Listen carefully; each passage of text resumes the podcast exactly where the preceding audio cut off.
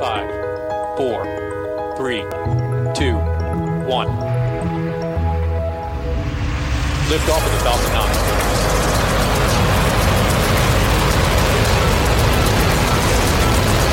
Falcon 9 clear to clear the towers. Hi, I'm Mark Boucher, and this is the Space Cube Podcast. This episode is brought to you in part by Penguin Random House Canada. From the record breaking astronaut and author of Endurance, Commander Scott Kelly, comes a new book. Infinite Wonder is a breathtaking collection of photos documenting Kelly's journey on the International Space Station, the vastness of space, and the unparalleled beauty of our own home planet. It includes snapshots of the astronaut's life and work on the International Space Station, from spacewalks to selfies, hurricanes, wrinkled mountains, New York City shining like a galaxy. It's on sale now. And this episode is also brought to you by the Don't Let Go Canada Coalition. For 60 years, Canada has been a space leader. We helped build the International Space Station and land astronauts on the moon. Back on Earth, we leverage our space capabilities every day to push boundaries in medicine, communications, and environmental monitoring.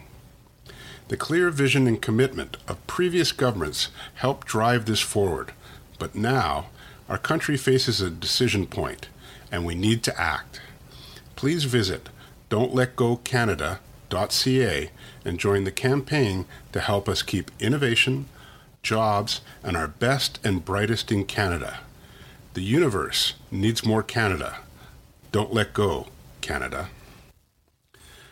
Today's podcast is a panel discussion from the recent Canadian Global Affairs Institute Ready for Launch Preparing Canada for a Future in Space conference held in Ottawa. Officially, the panel was called the Canadian Space Industry Leaders, but I'm calling it the Power Panel, as it featured David O'Connor of Magellan Aerospace, Mike Greenley of MDA, Marina Mississian of Honeywell, and Dan Goldberg of Telesat. Indeed, a power panel representative of Canada's largest space companies. Moderated by Charity Weeden, the panelists discussed the current state of the Canadian space program, what they think should be included in the next space strategy, and what they think of government support. Magellan's David O'Connor went as far as saying, Our government has failed the country with the way it's handled the space program. Listen in. Good morning, everyone. It's a pleasure to be here. And I'm sorry I missed the Minister of Transport's uh, remarks this morning, but I'm grateful that uh, transport was nice and smooth today via car and airplane. Uh, today, on this Canadian Satellite Industry panel, we have four distinguished guests with us. First, we have Dan Goldberg, President and CEO of Telesat since 2006. Telesat being, of course, the satellite operator of around 17 geostationary uh, orbiting satellites, and soon hundreds others in low Earth orbit, delivering uh, connectivity around the globe. Uh, Dan began his career as a lawyer and counsel in Washington, D.C., and was previously uh, CEO of New Skies as well. Welcome, Dan. Thank you. I see we're in a different order here. That's fine. Um, Marissa Mississian is the Senior Director of Space Payloads at Honeywell Aerospace, and she's been with Honeywell and ComDev before then uh, for over 25 years.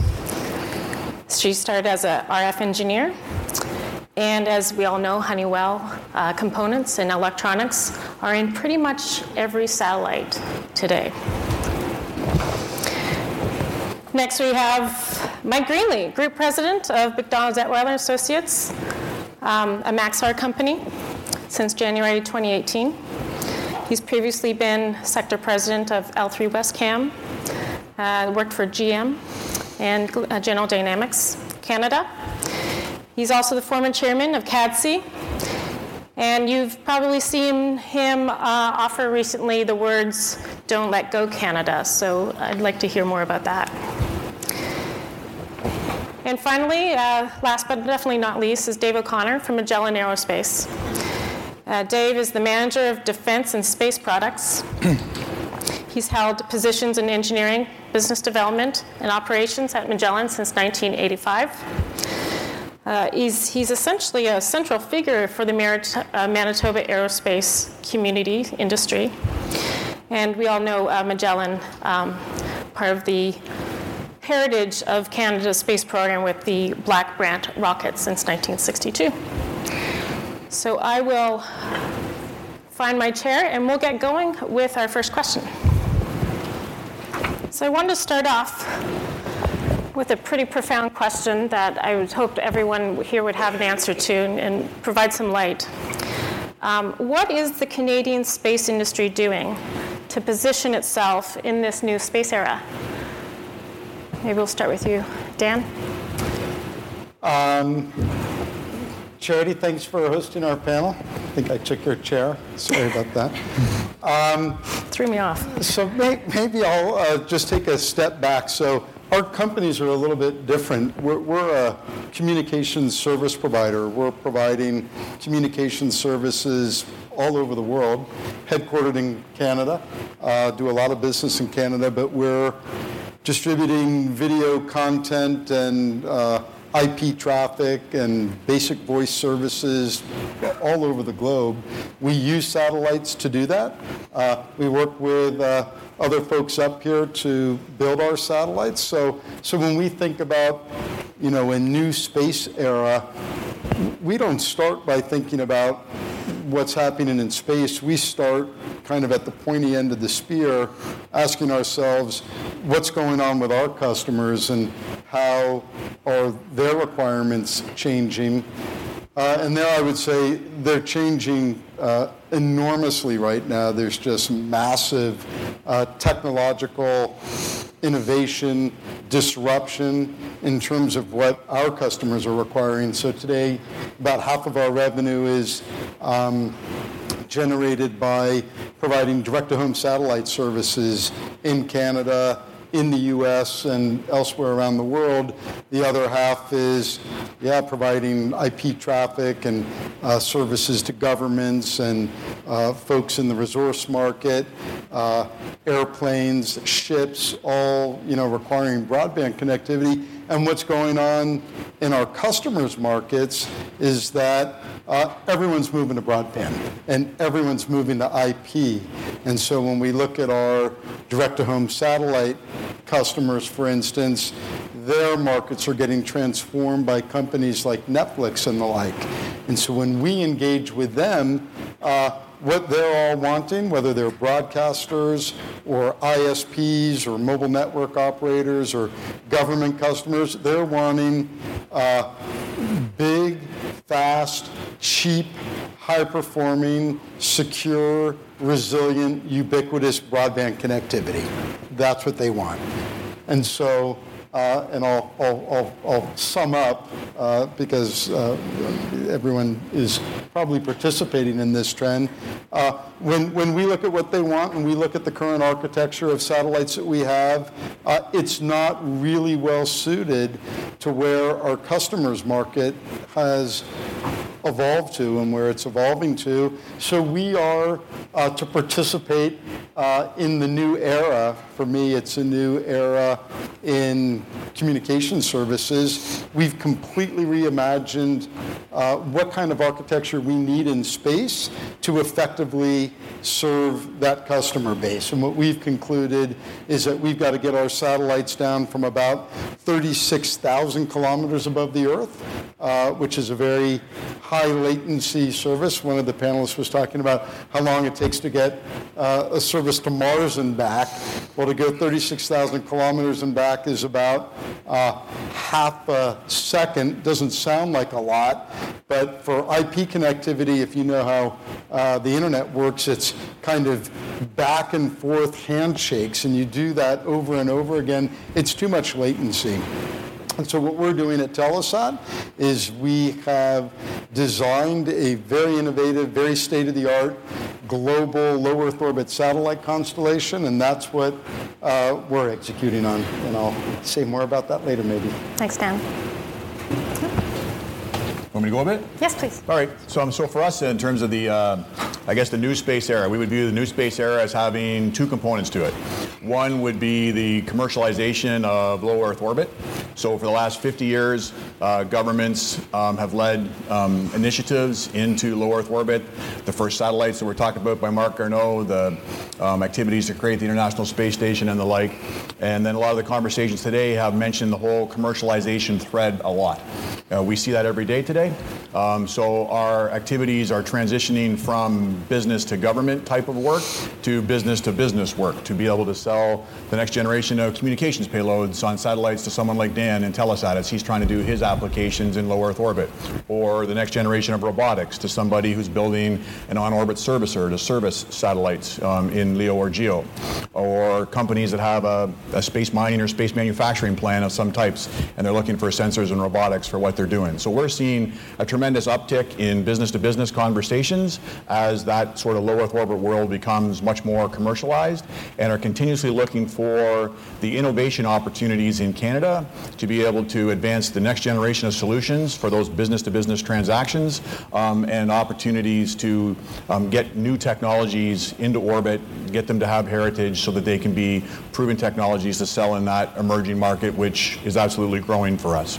If you look at the number of RFPs we're responding to, to companies around the world. The second area of the new space era would be the deep space conversations that people are having, which is traditionally government led now to be able to go and do the next generation of um, significant exploration missions to the moon or to Mars. Um, and for us in Canada, we would look for the continued opportunity to be part of those like we have for 50 years, and for our government to engage in those so that we can then participate in those as we move into the future. So those are the two elements for us. Okay. Marina, back to you. Yeah, hopefully you can hear me now. Yep. Oh, I can hear myself, yeah. Um, so as I, was, I started saying, I think one of the things we looked at is how did we get here? Um, and there's like three or four different things as we migrate from big space to, to, um, to new space. Um, and, and we have to start at, at just demand, just the, the, the over, uh, the need for c- uh, continuous connectivity uh, with uh, the Internet of Things and, and uh, uh, 5G and so forth. So I think one of the stats I heard is that there should be 50 billion connected devices by 2025, and so, so I think that's one of the primary drivers for new space. The other thing I think is happened is there's all of a sudden a more affordable um, uh, access to space as, as companies like SpaceX and uh, uh, Blue Origin and so forth, they start to offer up more commercial opportunities for, for space launches. The third thing I would say is, is very much um, this incredible drive in innovation. Uh, innovation and technology has changed so quickly over the last five, five years um, that it's allowed things to really, really get smaller. Uh, the, the, the capability of these small devices are, are just incredible, and that allows us to do some very, very interesting things uh, so that we can look at this new emerging market with, with this and, and cost, um, um, cost drivers in, in mind. So in terms of what we're doing at Honeywell, while we continue to invest in our next generation of products, we're also looking at what technology can we use to to um, to make sure that we fill the need of this of this emerging market. Um, again, as, as Dan said earlier, it's all about speed and, and the amount of data that we need to move around. So optical communication, whether it be from satellite to satellite, satellite to ground, deep space, i- i- is a huge investment area for us. The second area we're looking at is we're partnering with, uh, we're changing out our supply base. We're partnering with SMEs, universities, and um, we're looking at ways to make even science more affordable so that once we get our science um, uh, program uh, well and kicking again, that we- we have opportunities to, to participate there with, without uh, putting out too much money. Dan? Is my mic on? Good. Um, Well, thanks for having me out uh, for the panel today. So uh, somebody just reminded me when we were talking that I, I actually have my own new space experience. I've been with the company for air industry for 35 years, and when I was first getting into it, I I got involved in a in, in development of a Canadian launch vehicle. It was our second attempt as a company. Mac, you might remember Orbital Express. So. Uh, later a university professor uh, asked our company for all the files on this thing, and he wrote a business case. You can actually download it off the Western University website. Two main characters in it are myself a guy named Peter Diamandis, SpaceX. Uh, and I looked terrible in this thing. It, it went for five years, and, and I learned a lot of lessons, and he didn't do me any favors the way he wrote it. But I think the one thing I did learn from it, and certainly in the rocket business, a couple of things. One of them, rocket science, kind of complicated. The other is that you need an anchor customer that's willing to buy a bunch of them, right? I'll come back to that. Um, I did want to comment on uh, government space program before I talk about commercial, because I think they're connected, or they are connected. Um, you know, I guess to be blunt about it, our government has failed the country with the way that it's handled the space program. You heard Mac say we had a last long-term space plan was in the 90s. You know, I've participated in many, many uh, papers, uh, consultations. Uh, in 2011, we had the uh, Emerson report started. Took a year for that. Got some good advice. Wasn't really followed. Then we have a space advisory board. We have policy development. We have framework development, all these things. You know, we just need a real space program in Canada uh, for, for a national program. We need a real one with real projects, real budget, and real schedule.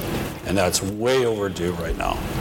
And if you talk to anyone in industry like the rest of my panel, this panel, I'm sure they'll agree with me. Now, when it comes to uh, commercial programs, and uh, don't want to mislead you that I'm in favor of commercial programs. Magellan is primarily outside of our space, my space division, involved in, in, in commercial aviation. And we would like space to be more like that. And one of the great things about uh, private sector development in space is that it would be more predictable. It would give us stability. It would provide industry with something that they could invest in, uh, knowing what is going to happen in the future. Because the companies like Telesat are involved and they make the launch, you know that, okay, here's something we can get on board with. Um, I'll just make, mention also that a lot of these programs are not entirely commercial.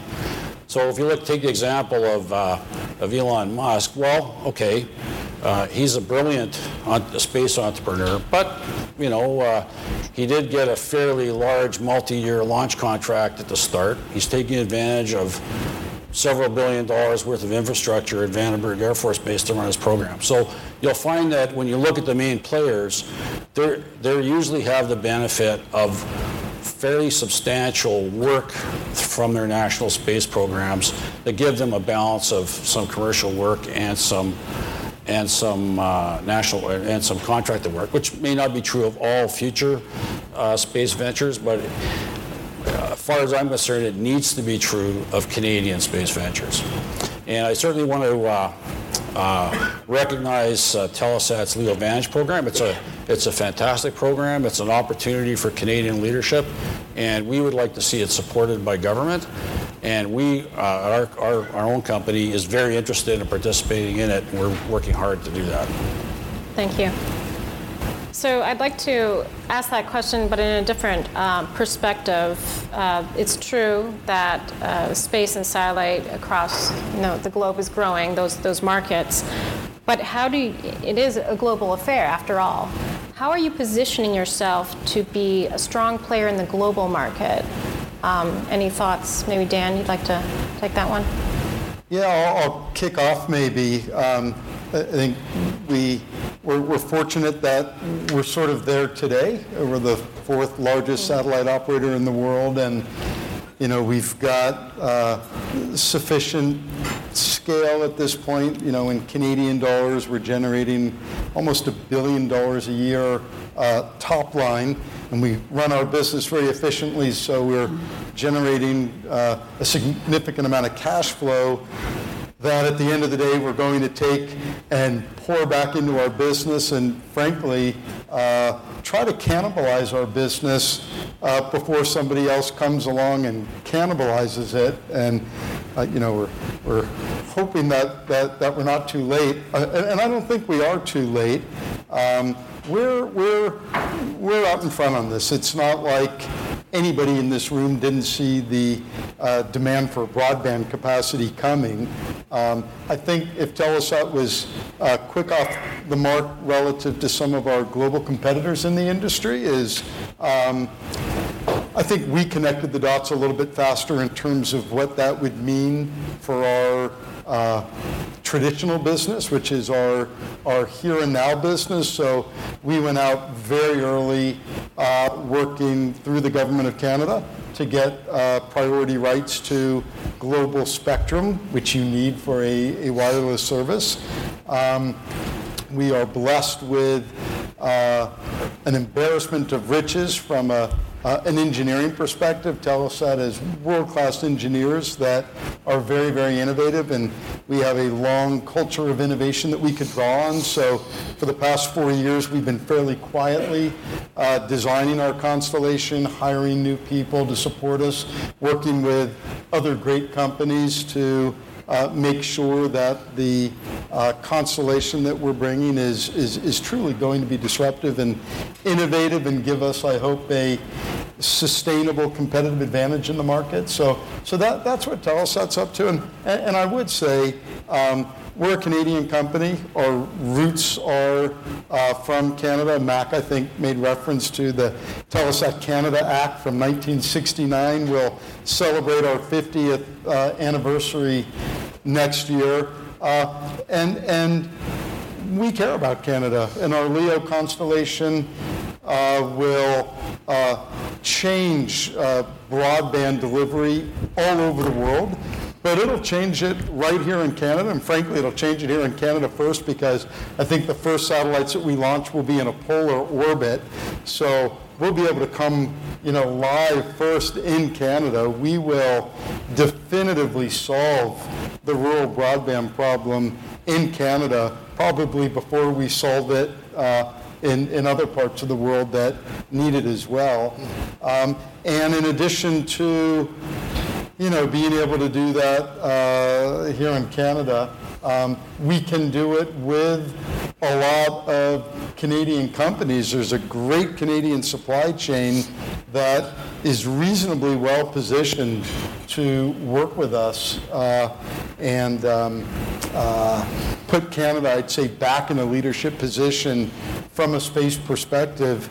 Um, the last thing I'd say is while we're a proud Canadian company, we're a global company. We are in a fiercely competitive global market. Our competitors are European companies, American companies, Russian companies, Chinese companies. While we love to work with our uh, Canadian uh, brethren and sisters, um, at the end of the day, we've got to make sure that we're competitive. Uh, and so, uh, as, as uh, uh, my colleagues up here can tell you, my, my peers up here can tell you, we're pushing them hard uh, to be competitive. Uh, because if we're not competitive, uh, they're not going to be competitive either. Any other thoughts on the global compet- competition on uh, satellite, maybe parts or servicing? Mike, there's other entities out there that are looking to do on-orbit servicing. Uh, what, how is Maxar MDA specifically positioned to um, be a competitor in that new market? Yes, we're, we're definitely engaging in all that. We're, you know, we would have, uh, you know, space-related systems, satellite systems in about 20 countries or so right now. The people in on-orbit servicing, the projects around the world, I think we're engaged with uh, probably five to seven at the moment um, in conversations with them. So people uh, recognize the um, decades of experience um, that we have in these areas, especially in sensors and robotics, um, and they, they, they come and ask for, you know, quotations and the like. We have to adapt our business practices to transition from historical large institutional government projects to much more agile, um, streamlined, cost-effective, repeatable products in the commercial sector to be able to do that. And we're going through that change, um, which is absolutely required. And then to the, the point made earlier about the need for any industry developing new technologies to collaborate with its, with its government, um, we continue to look for that. So now that we have, you know, an international market where there are, you know, 72 countries now that have a space agency and 50 countries with their own domestic satellite capabilities. Um, you know, other nations are starting to kind of get some momentum and get some juice under them. And so where we see countries that what I call have space ambitions and budgets, um, you know, we're, we're tending to start to show up more. So, so MDA, which is, you know, the same as DAN, 50 years in Canada, started in 1969 in the space sector. But next, a lot of birthday parties next year. Mm-hmm. We should like save money and combine them all into a space birthday Great idea, party. Mike. Um, and, uh, but, you know, the, the, the, same thing, we're, we're Canadian through and through, but we're absolutely going to start, you'll, you'll see us, you know, it started recently in the UK. You know, they, they've clearly said where they want to be by 2030 in the top 10% of the countries from a space market perspective. Um, you know, we've kind of doubled in size over there in the last year and continue to engage with the potential programs that are coming there. And they're starting to talk to other countries that are leaning forward with space ambitions and budgets that are organized and we can respond to. So, so we'll get, you know, more, much more competitive uh, in the commercial market from pressure from Dan and others um, in both satellite systems, sensors and robotics and ground systems around the world as we deliver from Canada to all those players. And then we will start to show up as necessary in other countries where the space agencies have organized ambitions and budgets to be able to partner and do programs and the like, um, while we continue to work hard in Canada to make sure that we have a space strategy and budgets to play with here.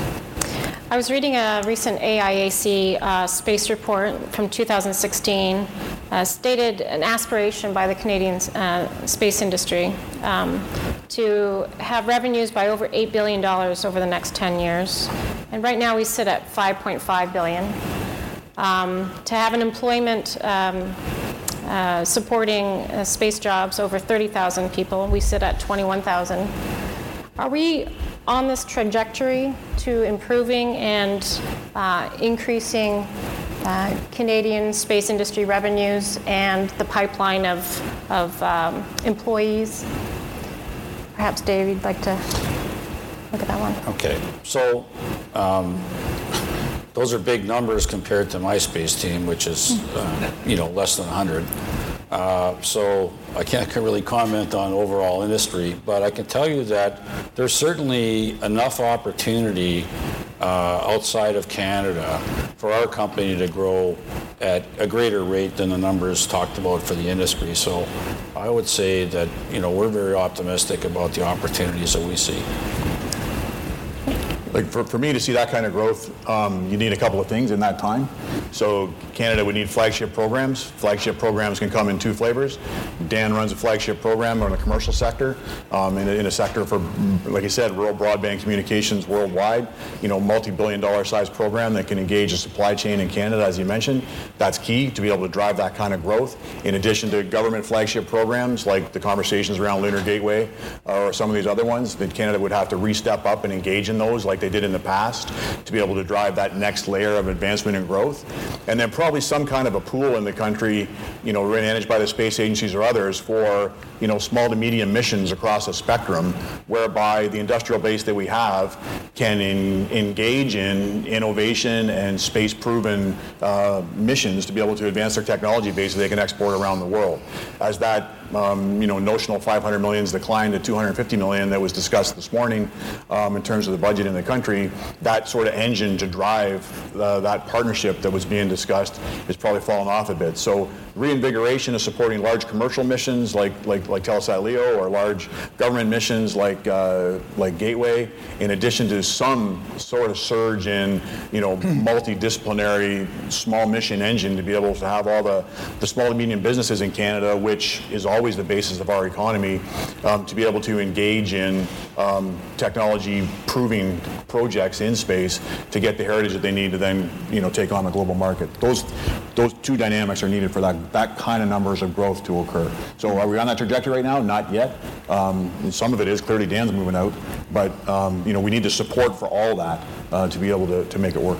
Marina, do you have thoughts on that? Yeah, I'll, I'll, add a little bit to that. I mean, ComDev and, and, Honeywell now, we've always been export driven. I mean, we took very small seed money in terms of technology development that uh, we received through the, through the uh, Canadian government in the course of five years. This is back about uh, maybe 10, 15 years ago. And we turned that uh, $20 million over five years into a, a billion dollar export business on our communication side. Uh, in order for us to be able to continue that, we do need some support from government. But maybe a little different from what, what Mike was saying. This, for me, it's about sustainability and, growth. First, you have to be able to sustain the sector. You have to be able to build on that sector. So my fear of, of any major um, uh, Crown program is it be at the expense of something else. And, and we, we just can't allow that to happen. Otherwise, we're going to find ourselves in the same conversation, you know, five, ten years from now to say, hey, what happened? So I think it's, it's really important while we have those big ambitions, and we should, uh, we certainly have the technology and the and the brain power in Canada to be able to sustain that. But we need we need some sort of sustainable plan from government in partnership with industry to be able to continue that growth. Otherwise, like I said, we're going to find ourselves in the same in the same conversation um, five, ten years from now. Can, can, I offer Charity some thoughts from Telesat's perspective on this? Uh, the trajectory right now, I'll just speak about our own business. Um, we, we were growing very rapidly for, I don't know, you know, some, some fairly long period of time. Telesat's been in business for 50 years, so there have been highs and lows. Uh, over the last four years, given what's going on in our market, our revenues have been coming down. Um, we're, we're trying to reinvent our business, not because we're some masochists that like trying to reinvent your you only reinvent your business to the extent that you have to. We have to reinvent our business right now. If we don't, um, the the downward trajectory is going to accelerate. Uh, it'll be a bad day for Telesat. It'll be a bad day for everybody else on this panel because they're just a little bit further down the, the food chain from, from where we are. Um, having said that, uh, we're super bullish about what the future looks like. Uh, there's a massive market that we're going after. We have a really good plan to attack it. Um, and technology uh, is working for us. Um, both in terms of the demand side, just all these technological trends that are driving bandwidth consumption, and Telesat's in the business of delivering bandwidth. Um, and then all these good uh, technological developments on the supply side, which is where these guys need to position themselves in order to have the long-term sustainable business that Marina was talking about. And when I kind of look to my left and think about the technology that we need to do what we're doing, um, these guys don't launch satellites, um, but that uh, the new launch vehicles, the cost to launch a kilogram uh, of mass to low Earth orbit is about in, in the next three years is going to be about a third of what it is today. That's transformative for our business. Uh, optical intersatellite links, linking all of our satellites together. That's Honeywell. They've got dynamite technology for this that, that they, uh, I think your center of excellence for that is Cambridge. Um, if they position themselves well for that market, their future should be bright. We'll be buying, we'll be buying more uh, optical links than anybody's bought in the history of the universe. Um, and we're going to do it, but so will SpaceX, so will our competitors. Um, digital processors, phased array technology. So these are antennas, phased array antennas that will be on board the spacecraft, but that will also be at people's homes and on airplanes and ships and cars uh, that will you, you need to track the satellites. MDA is an absolute leader in this kind of technology. They do it in Montreal. Magellan has fantastic technology for satellite buses, for satellite uh, uh, payloads. So Canada's extremely well positioned to do it. We're off to the races with our program. We'd love for these guys to be able to participate in it. Um, but for sure, for a program like this, a multi billion dollar program, uh, all of us are going to need some level of government support. In the last federal budget, there was $100 million set, set aside for LEO, right, low Earth orbit, techno, uh, low Earth orbit satellite constellations, which is exactly what we're focused on. All of us can benefit from that. As glad as we were to see 100 Canadian million dollars in the budget, it's a drop in the bucket in terms of what the overall cost of a program like this is. Um, But there's more, there's more funds out there. There's infrastructure funds. There are subsidies that are available uh, at the federal level and the provincial level for rural broadband connectivity. Those uh, funds exist in Canada. Those funds exist in every country in the world. So we all need to do a good job to work together to invest ourselves. I don't think you should ever show up and ask government to invest unless you're prepared to make at least the amount of investment that government's prepared to make. I'm a big believer in putting your money where your mouth is, and nothing telegraphs to the government that there's a good business plan that exists here if you yourself are investing uh, at a level that eclipses anything that government would put in. But I think all of us need to work together to do that. And if government works alongside of industry, all Canadians will benefit, whether it's by getting broadband connectivity, e-health initiatives, supporting the resource industry, or supporting the jobs that all of us will be funding. Um, there's a great opportunity for Canada here. And Charity, yeah, I do think uh, we could hit that uh, trajectory uh, if we all execute very well together. There's a big opportunity out there. Great. Um, so one of the things I'm picking up is this Canadian space industry is communicating the innovations that are going on uh, in the industry today. There's an ongoing effort called Don't Let Go Canada uh, that I've picked up in the U.S. and am interested in hearing more about it.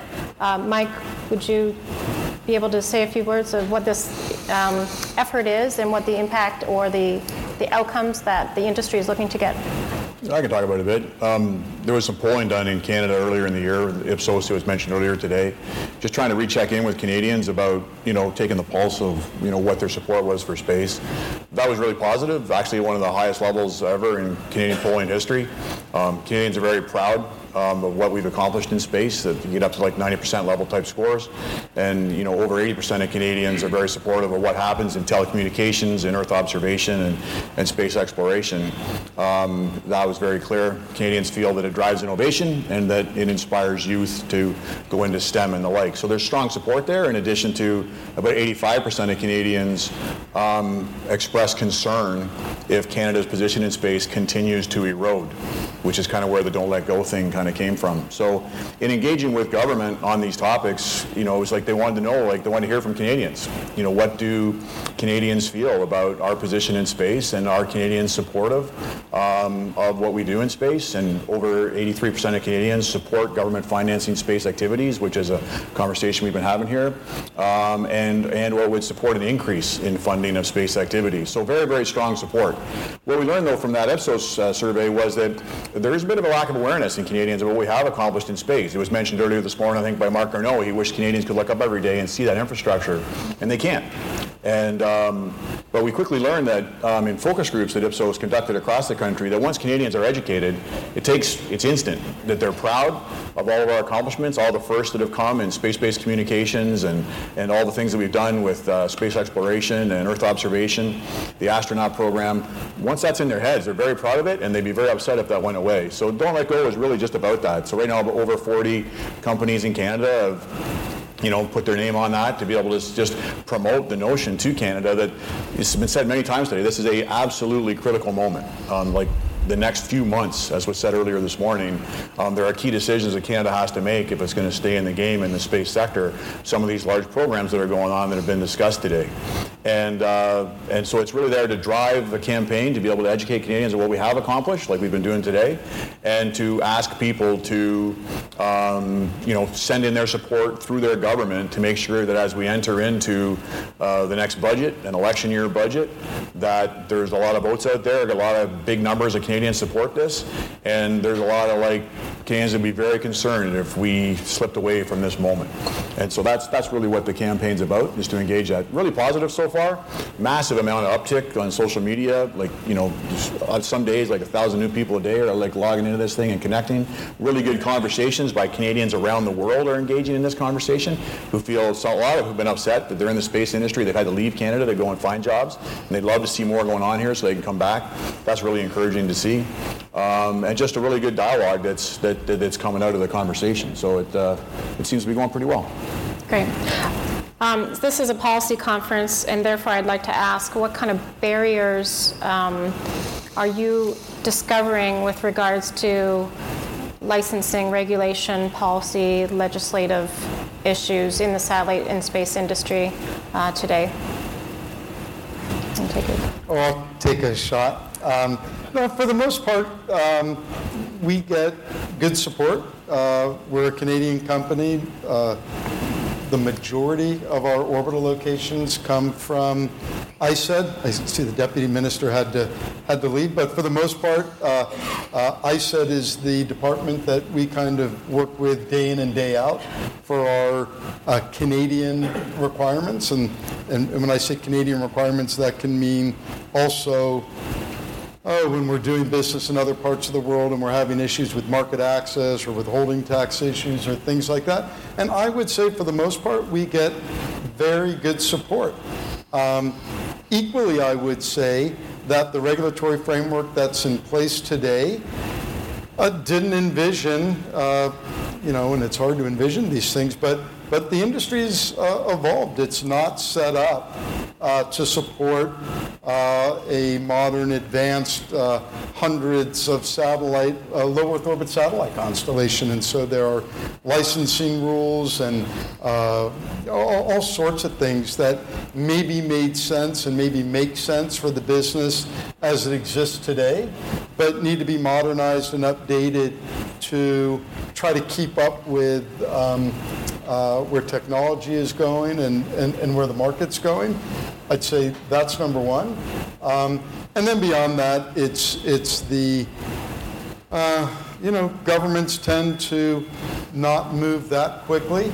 Um, and uh, there's some, uh, we, we, don't do a lot of Canadian government work. The one program that Telesat has spent what feels like a few lifetimes on uh, is the what used to be called PolarSat, then became called PCW, is now called uh, Enhanced SATCOM or ESCAPE.